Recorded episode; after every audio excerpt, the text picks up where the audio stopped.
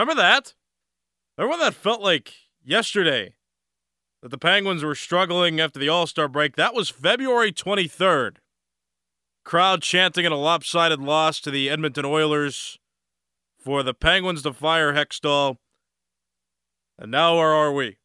Penguins have won five of their last six. I heard a few people that I know count them out when they went down four to nothing in the second period, saying, "Ah, oh, man, yeah, this is what they do." And look what happened. They came back, trailing four as late as the second period, tied the game, went to overtime.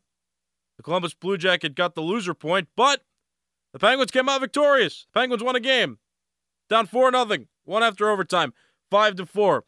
I have no idea how to feel about this team.